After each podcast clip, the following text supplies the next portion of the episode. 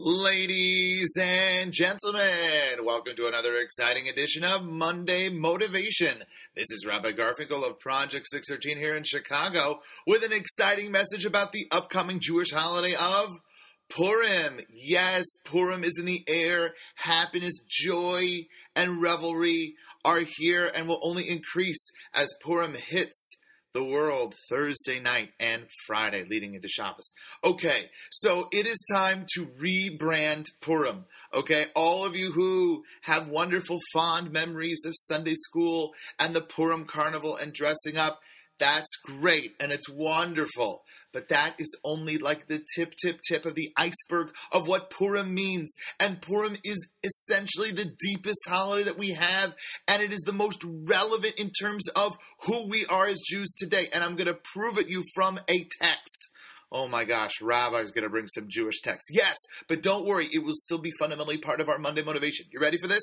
Okay, so there's a special prayer that we say on both Hanukkah and Purim.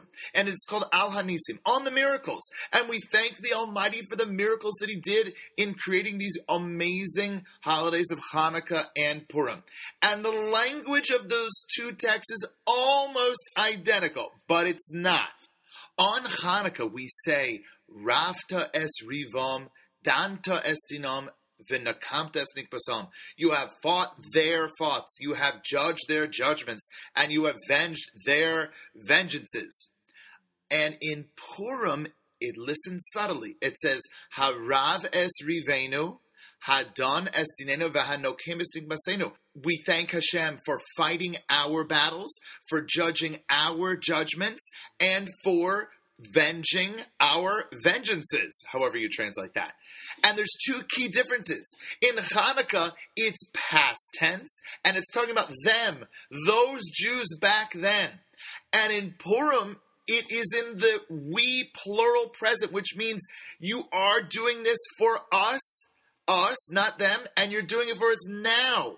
And the commentators take that an amazing grammatical point to show that Purim is the most relevant holiday for us today. And the question is why? So we all know in Hanukkah there were two major miracles. Okay, one of the miracles was this open miracle where the laws of nature were violated, which were superseded. That one little bit of oil that should only last one night lasted for eight nights. As we all know, it's like your iPhone being on 5% and lasting for eight nights. Okay, eight days. It's just not possible. And so that miracle of Hanukkah represents all of the previous holidays that went all the way back to Passover. If you look in the calendar year, we start with Passover, leaving Egypt and all the plagues and the splitting of the sea and the miraculous open miracles that happened then, as well as Mount Sinai for Shavuot, where we got the Torah. God spoke to the Jewish people. What a miracle that was. And then we go through Rosh Hashanah and Sukkot, Sukkot, which commemorates and relives these magical clouds of glory which enveloped us. These are all things that supersede the natural law. They go above and beyond. However, when we finally get to Purim, there's something unbelievable. Now, Purim, the Megillah Esther, is one of the 24 books of Tanakh, of the Jewish Bible.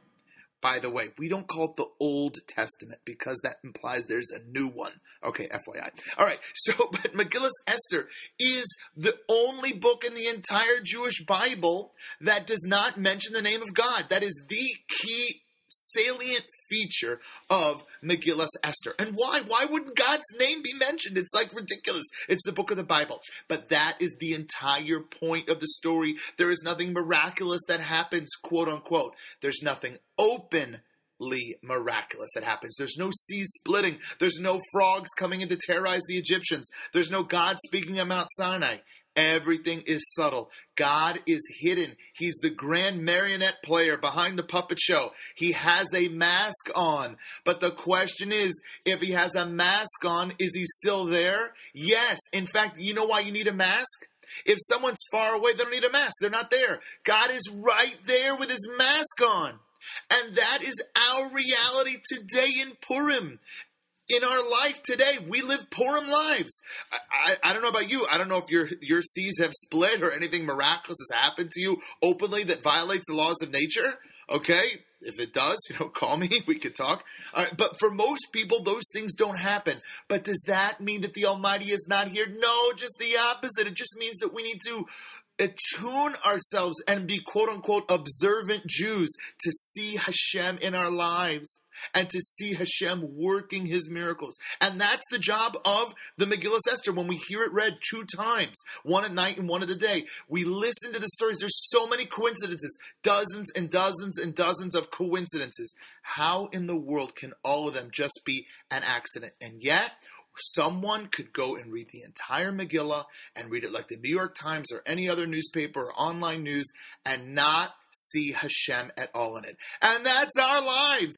That's our challenge. This is our Monday motivation, but our motivation for every day. As Jews, we believe, we know Hashem is with us every moment of our lives, that it's not some random thing. That's why the holiday is called Purim. Haman threw the, die, the die. It's like, you know, calling the holiday Vegas because he believed that everything is random. However, we know that everything is purposeful. There is a design, there is a designer, and there's a loving creator of the world who is still involved in every nook and cranny of our lives. And what an inspirational message that is! We have the CEO of the universe who cares about us and loves us and wants to see what we're doing and cares about the decisions that we make. I'm sorry, I'm screaming over here, but I get so excited because Purim is the most relevant holiday. It is the most relevant holiday for us and for our lives. And it's not just the Purim carnival. It's how we go to work every day. It's how we drive our carpools and, and do our commutes and how we interact with others. Hashem is there every second.